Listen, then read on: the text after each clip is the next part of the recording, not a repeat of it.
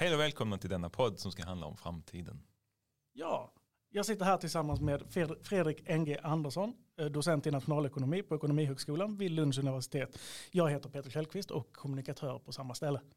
Vi ska prata om oförutsägbara händelser, kallade svarta svanar. Du har varit inne på och skrivit om liknande saker och framförallt är vi intresserade av att höra hur det relaterar till vad som händer i Sverige idag och sen hör det ju till tiden på året också att göra tillbakablickar, se vad som har hänt, eh, knyta ihop säckar och gärna titta framåt på vad som komma skall. Ja, vi är eh, alltid fascinerade av framtiden och vi vill gärna veta vad som ska inträffa.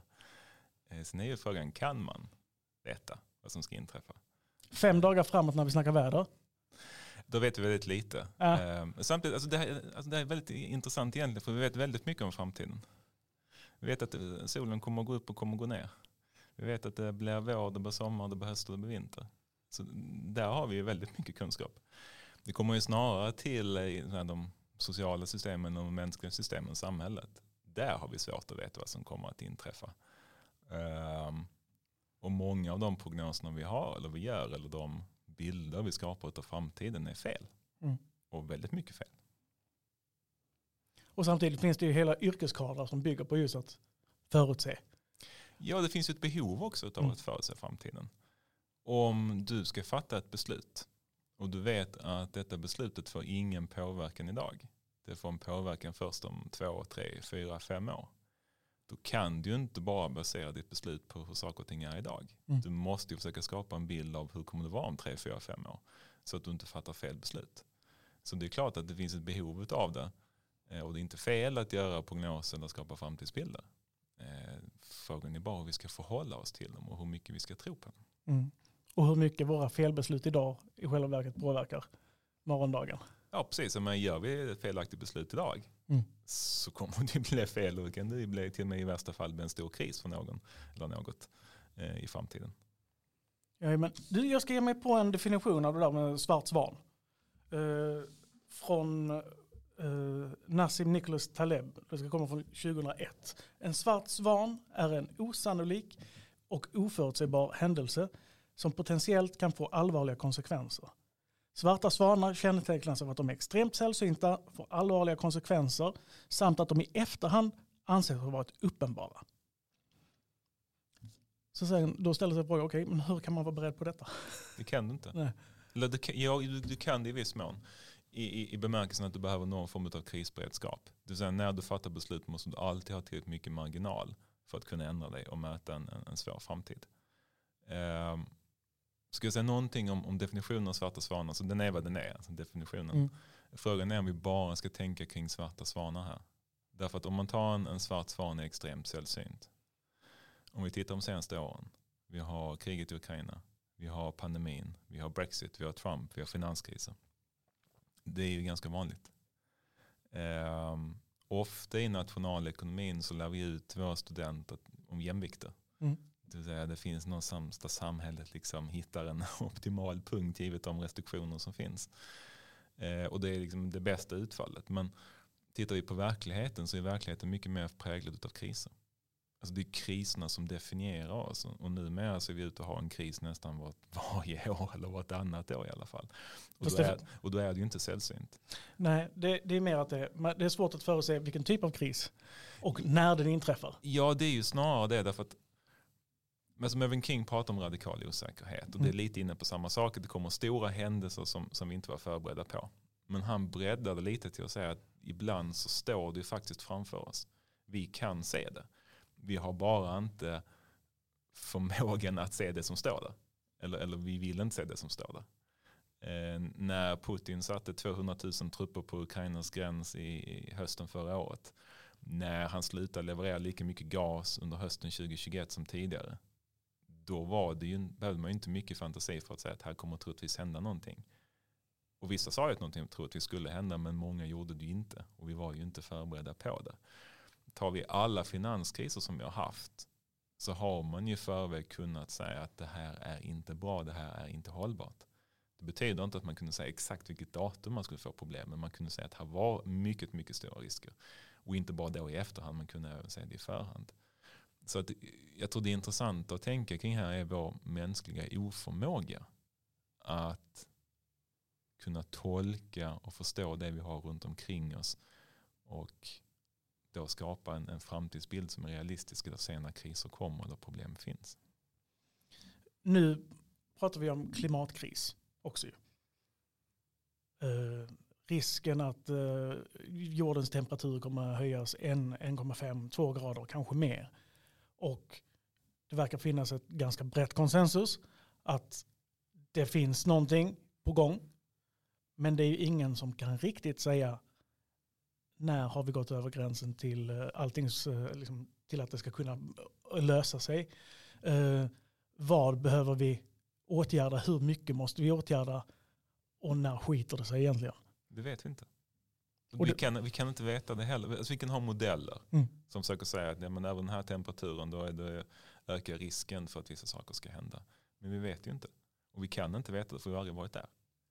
Och då har vi ingenting att utgå ifrån. Förutom modeller. Men modeller är ju, alltså, i stor utsträckning så är ju modeller bara ett sätt att sätta samman existerande kunskap.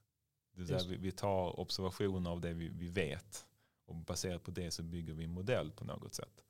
Och det innebär att om vi pratar om klimatet och, och temperaturer på 3-4 grader så har vi inte varit där. Vi har inte information kring detta. Och då kan vi heller inte veta utan då tar vi modeller som är baserade på temperaturer som har varit mycket lägre. Mm. Och så kan vi sen extrapolera därifrån vad det betyder. Så vi, vi kan inte veta alla de frågorna som du svarar på. Men det är också därför man valde 2015 i Paris, i Parisavtalet att ha en försäkringspremie eller en försäkrings, försäkringslinje som gick ut på att man tar det säkra för det osäkra.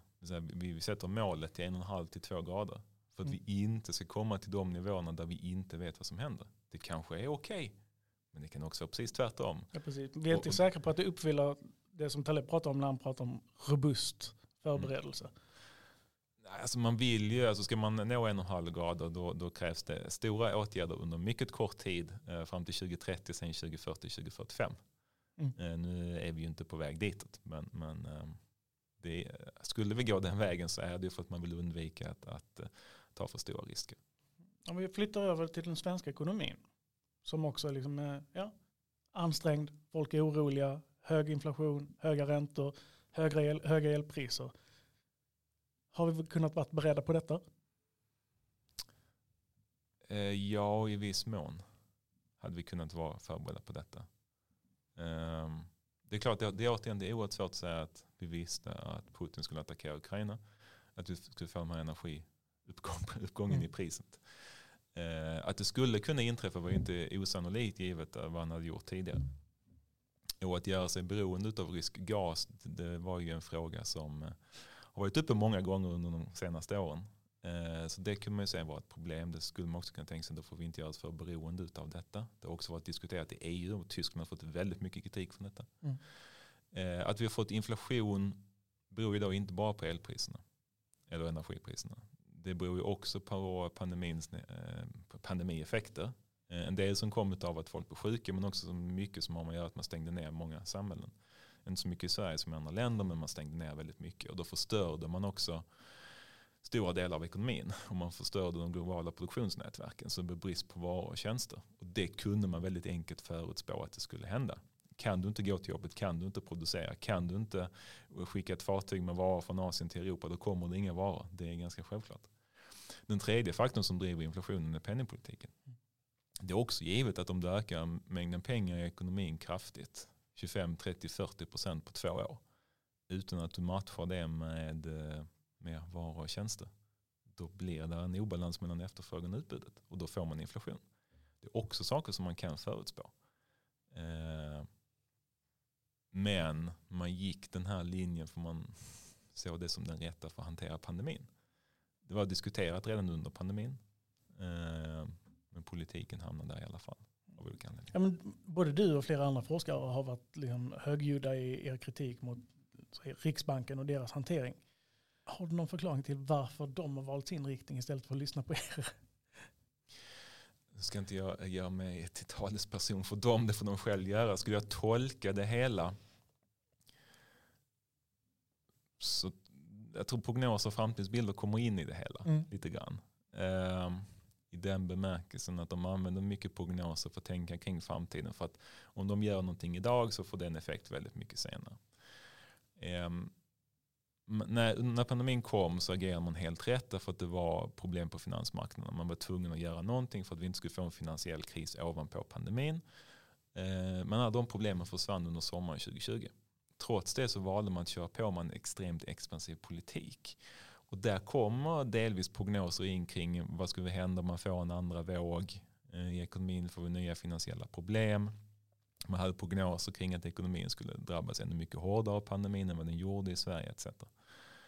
Eh, så där band man sig väldigt hårt väldigt länge vid prognoser och bilder som sen visade sig vara helt fel.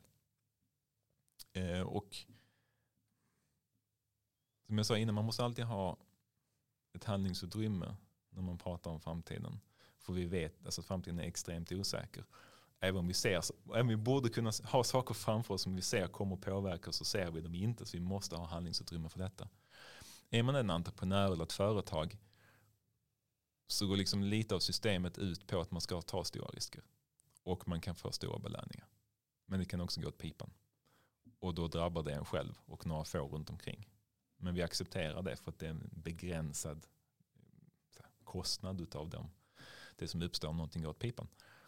Är man beslutsfattare, har ansvar för ett land, hela befolkningen, då kan man inte enligt mitt sätt att tänka spekulera på det sättet. Då kan man inte inte ha säkerhetsmarginal. Eh, utan då måste man se till, okej okay, vi tror det här om framtiden men det kan bli fel. Så vi har all det här handlingsutrymmet till att kunna agera om något går fel. Svensk finanspolitik har ju det. Alltså svensk finanspolitik är uppbyggd kring ett kris, krisramverk nästan. Som säger att staten får låna ofantligt mycket pengar om det är kris. Det såg vi under pandemin, det var inga problem. Men så fort krisen är över då ska man ta tillbaka de här stöden och så ska man bygga upp stora stor handlingsutrymme igen. Så när nästa kris kommer så kan man låna igen. Penningpolitiken har inte gjort det. Utan penningpolitiken har kört på och varit expansiv och skapat massa pengar i snart tio års tid. Mm. Så man har inte byggt upp det här handlingsutrymmet utan man har försökt optimalisera enligt massa prognoser och modeller. Och det har blivit väldigt, väldigt fel. Så där har vi en väldigt tydlig skillnad på hur man kan, bör hantera osäkerheten i framtiden. Finanspolitiken agerar rätt, den bygger upp eh, handlingsutrymme. Penningpolitiken försöker optimalisera efter modeller och prognoser som är ja, stora, stora brister. Och det finns en utredning av Riksbanken från 2016 eh, som är skriven av bland annat Mervyn King som var eh, eh, riksbankschef i, i Storbritannien. Som skriver att det fanns något surrealistiskt kring enskilda medlemmar av direktionen och deras tro på modeller och prognoser. Jag tycker det är ganska talande för vad som har gått fel. Inte bara i Riksbanken, det finns andra centralbanker också som har haft det problemet. Men man, man har gått för långt i sin tro på sin förmåga att se framtiden. Jag, jag är ju statsvetare från början och vi, när vi läste nationalekonomi så eh, blev vi ju liksom hyfsat paffa när vi, mötte, när vi mötte alla dessa modeller och sen förklaringen att ja, och detta fungerar i en labbmiljö och sen möter labbmiljön verkligheten och då är det en massa brus och då får du helt andra utfall. Men hur tar man höjd i detta? Detta är liksom, detta är ju våra pengar som skattebetalare eller som boende i det här landet. Hur tar man höjd för bruset? Ja, det, det, det, det är det jag tycker Riksbanken inte har gjort. Mm. Uh, precis som jag sa, Mervyn King skriver man en surrealistisk tilltro till modeller och prognoser. Uh, man har inte tagit hänsyn till bruset, man har sett bruset som någonting man kan ignorera. Och om man tänker sig brus som att ibland är bruset positivt, ibland är det negativt, men i genomsnitt tar det ut sig. Så det blir noll i genomsnitt över en längre tidsperiod. Då kanske man i viss mån kan tänka bort bruset. Men då tänker man att det finns någon form av stabil långsiktig jämvikt som ekonomin försöker anpassa sig till hela tiden. Och det tar inte hänsyn till kriser som helt plötsligt tiltar hela systemet. Nej, och inte om man då har massa kriser. Mm. Finanskris, skuldkris, eh, Brexit, pandemi, eh, Ukraina, något annat, något annat, något annat. Eh, så man har... Jag skrev en artikel någon gång som jag sa att jag tror det finns en problematik i, i, i nationalekonomin lär våra studenter för mycket kring jämvikter på makronivå. Eh, man borde prata mer om kriser för det är det som präglar oss.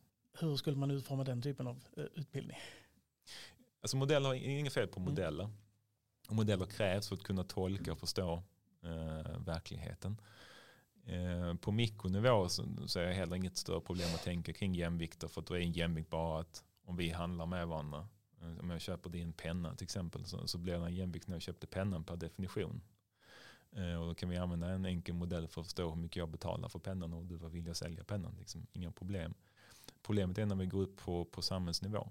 För då är det så mycket mer komplext. För det är inte bara du och jag som handlar, då är det miljontals miljarder människor som interagerar med varandra. Och vi börjar forma grupper helt plötsligt också. Då kommer liksom kultur och politi- politik och värderingar in också som, som gör allting så mycket mer komplext. Och då tror jag att modellerna som vi har, de är per, liksom i sin konstruktion alldeles för förenkla. Mm. De bortser från alldeles för mycket. Och man kan inte ta med allt i en modell för då blir modellen för komplex. Utan det handlar snarare om att ha många modeller. Många perspektiv. Men också ha en gedigen histo- historisk utbildning, kunskap kring vad är det som har hänt på makronivå. Varför hände detta? Hur har våra tankesätt förändrats och politiken förändrats? Eh, Har man den kunskapen som då är mer empirisk, då tror man är bättre rustad att möta en osäker framtid. För då blir man inte förvånad över saker och ting.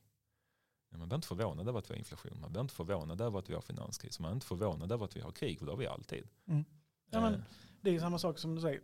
Kriser har funnits om och om igen. Pandemier har kommit och, om och om igen. Eh, krig har funnits så länge människor har funnits i princip.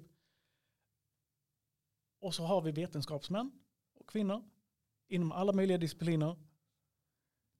Och så har vi politiker som då är beslutsfattare och som förhoppningsvis har kontakt med, med övrig kunskap. Så det borde ju finnas rim, alltså borde ju finnas mer kompetenta prognoser utifrån detta eftersom man känner till, man har så mycket empiri att falla tillbaka på. Ja men om någon skulle säga att ja, fram till 2025 kommer troligtvis någonting att hända. Okej, det kan vi köpa. Men det är ingen som kommer att säga att det är den 15 september 2023 Mm. eller något liknande. Det kan vi inte säga. Mm. Men vi försöker för vi vill. Eh, Det är samma sak om vi tittar på centralbanken för tillfället. Så försöker de ju tala om när inflationen toppar och när den är tillbaka på inflationsmålet. Och vid varje tillfälle de gör en ny prognos och bara flyttar den på alla tidpunkter. Man kan inte förutsäga det, vi vet inte. Den typen på prognos när man försöker vara väldigt exakt Mm. tycker jag är farlig. Och man bör inte basera politik eller för mycket politik på den. Eh, Det är återigen inte fel att tänka kring framtiden. Men jag tror man får tänka lite luddigare i så fall. Alltså inte så, För det blir, liksom en, det blir en konsekvens mellan att rusta för framtiden och rusta för kriser gentemot att ta initiativ, utveckla, ta risker. Ja, men för om man, om man tror någonting är exakt och man vet exakt när någonting kommer att inträffa så inträffar inte det så kanske man försätter sig i en återvändsgränd och du kommer Mm. ingenstans för att du, du är helt bunden på att det skulle inträffa det som inte inträffade. Så det tror jag inte man ska Är det ett vargen pro, äh, kommer problem? Liksom att man ropar i- i risken kommer, det kommer att kapsejsa, bostadsmarknaden kommer att krascha. Ah, den gjorde inte det. Vi tror inte på er längre. Ja, det är den, men den finns ju också på de då som, som har under lång tid varnat för att penningpolitiken har varit för expansiv. Så säger man, ja, men det gick ju, då kan vi köra på i alla fall. Mm. Alltså man vaggas in i en falsk trygghet. Och här kommer också in vår... Vi människor är ganska kortsiktiga i vårt sätt att tänka. Och vi är kortsiktiga i vad vi kommer ihåg. Så de vi säger att det gick ju bra i två, tre år. Då tror vi att det kommer alltid gå bra. Så börjar vi prata om ny ekonomi och det är nya tider. Och nu kan vi göra det ena och det andra. Så inbillar vi oss att det är annorlunda nu. Det finns en bok av Reinhard Roger från 2008-2009 som heter Annorlunda nu som är en ironisk titel för de säger att det är inte annorlunda. Mm. Men vi har någonting som kallas för annorlunda nu mentalitet. I att vi vill tro att det alltid ska vara annorlunda och att vi kan upphäva liksom ekonomiska lagar. Eh, och det kan vi inte, men vi kan under någon tid. Och det är det som är farligt. Sen ska jag inte man ska hacka för mycket på prognoser och framtidsbilder för de kan vara ett viktigt verktyg också. För att identifiera problem och möjligheter. Så om vi lämnar penningpolitiken och går till klimatet om vi vill veta vad ska vi göra för att nå klimatmålen. Då kan man försöka leka med en framtidsbild. Om vi ska nå nollutsläpp 2050, hur måste vi leva? Det vill säga, var har vi utsläppen? Eh, vilka utsläpp alltså, ska vi då få bort dem med ny teknik, nya konsumtionsmönster, mönster, nya mönster hur vi lever? Hur ser ett sådant samhälle ut? Det är ett sätt att göra en prognos, en framtidsbild. Sen tror vi inte att det kommer inträffa. Mm. Men vi leker, det blir en intellektuell lek för att identifiera vad är det vi nästa steg för att vi ska kunna eh, avkarbonisera hela ekonomin. Då använder man framtidsbilden på rätt sätt. För då är det liksom ett verktyg för att åstadkomma förändring. Man kan också göra som i politiken om man vill göra större strukturell förändring. Att säga att 2030 så vill vi att det ska vara så här i världen. Eh, vi ska bo så här, de här industrierna vi ska satsa på. Och då kan det hjälpa till att kanalisera kapital och innovationer i den riktningen som man vill. Då blir också framtidsbilden ett styrverktyg. Eh, man kan ta den gamla folkhemstanken en gång i tiden. Eh, det var ju ett sätt liksom att tala om riktningen på vad samhället är på väg. Inte i detalj, mm. men att vi skulle ha en välfärdsstat. Eh, man kan ta Reagan eller Thatcher på 80-talet att staten är inte lösningen på det problemet. Det sätter också en riktning i att man ska avreglera marknaden och ha rätt. Liksom, så kör vi på den linjen och vi kan få många aktörer liksom, att samordna sitt, sitt agerande i den här riktningen. Och där är återigen framtidsbilden eller det man, man målar upp att man vill ha viktigt. Så att det handlar ju om hur man förhåller sig till dem, hur man, alltså framtidsbilder och prognoser, hur man använder dem mm. och hur mycket man tror på dem. Och det är när vi tror för mycket på dem och vi försöker vara exakta och inte har handlingsutrymme när det går fel eller går emot prognosen. Det är då vi har problem.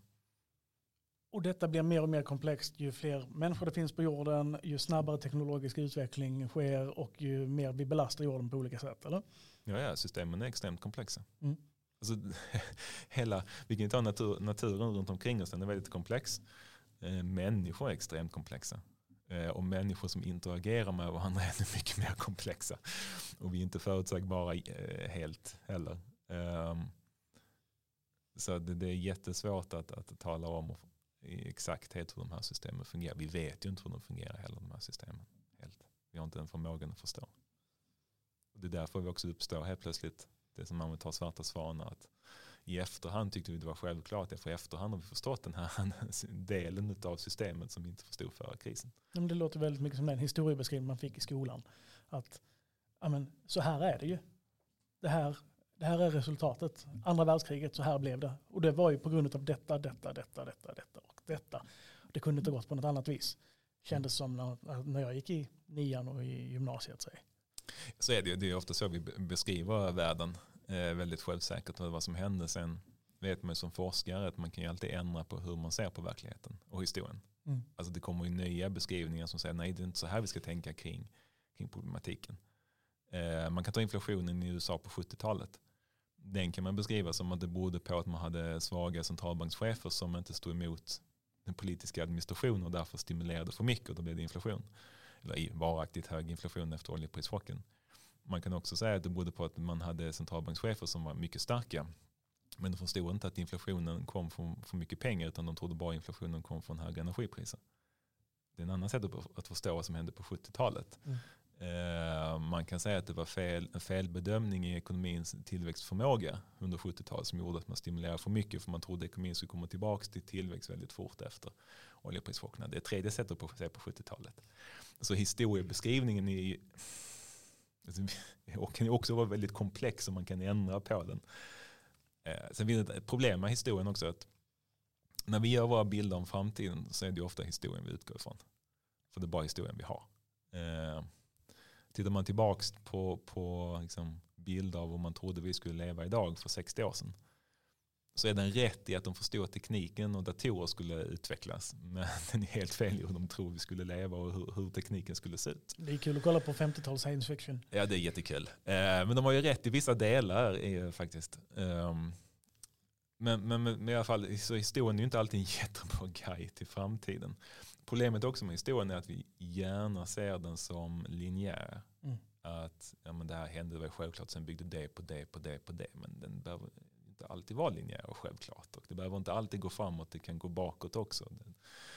Um, så vi, vi, um, ja, vi behöver ha ett komplext förhållande till historien. Ja men eller hur, för även om man ska försöka kalla det cirkulärt så blir det tokigt.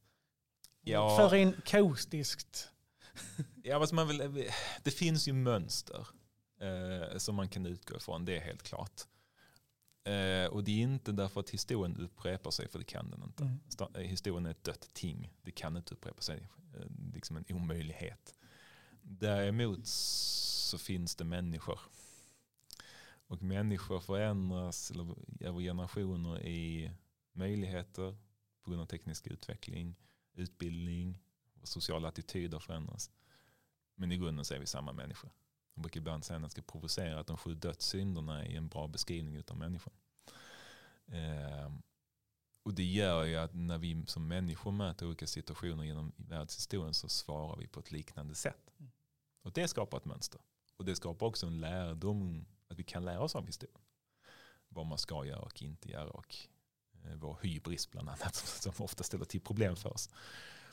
Eh, Nej, så men även om riskerna är liksom olika så kommer vi att möta vi kommer att möta sjukdomar, vi kommer ja. att möta krig, vi kommer att möta naturkatastrofer av ett eller annat slag. Vi kommer att möta konflikter som inte är fullt lika liksom, blodiga men ändå liksom mellan människor. Och så menar vi att ja, men här kan vi få verktyg för att hantera varje situation mer eller mindre kompetent. Ja, alltså vi kan lära oss vad vi gjorde fel förra gången. Mm.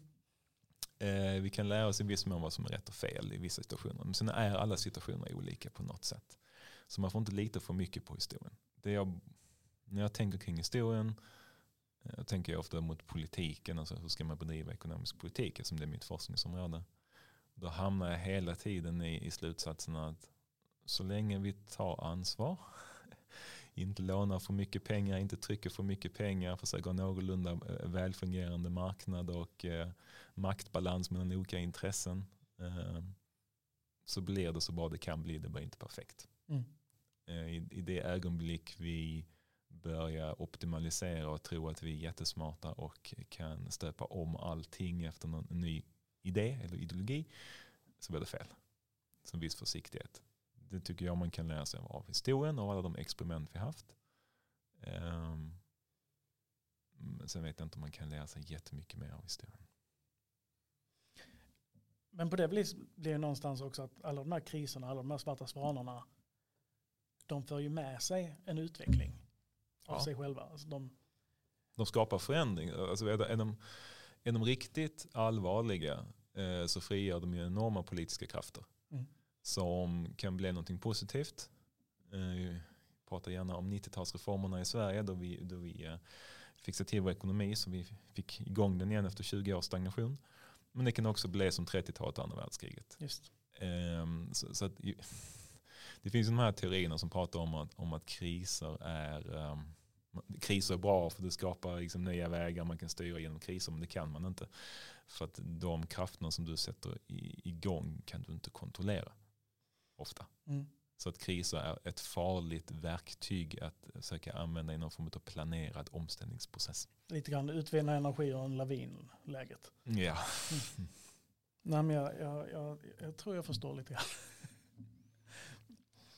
Jag hittade en sån skön, ett skönt citat. Jag tycker att det passar in även på detta. Fast det är äldre än uh, Talibs. Uh, just att uh, planer är meningslösa. Men att planering är fullständigt nödvändigt. Det var Eisenhower som ska ha sagt det. Ja, så är det vi, vi måste planera, vi måste vara förberedda för olika situationer, men vi vet att de planer vi lägger kommer inte hålla. Vi måste revidera. För återigen, vi kan inte förutse vad det, vad det är som kommer att hända. Även om det står framför oss så ser vi det inte. Vi borde se det, men vi ser det inte. Ja, men då, då, ska, vi, då ska vi ändå utmana dig här Fredrik. Uh, och be om en, om en, en snygg och trovärdig prognos för 2023 när vi rundar av här. Ja, en, en, en prognos för 2023. Eh, det kommer att bli vår, det kommer att bli sommar, det kommer att bli höst, det kommer att bli vinter. Eh, hög sannolikhet att ekonomin kommer att eh, kännas jobbig för många. Hur jobbig vet jag inte. Och det som kommer att prägla 2023 och det som vi kommer att prata om här i december nästa år är det som vi eh, idag inte känner till. Ja, men med det tackar jag dig så mycket. Tack, tack.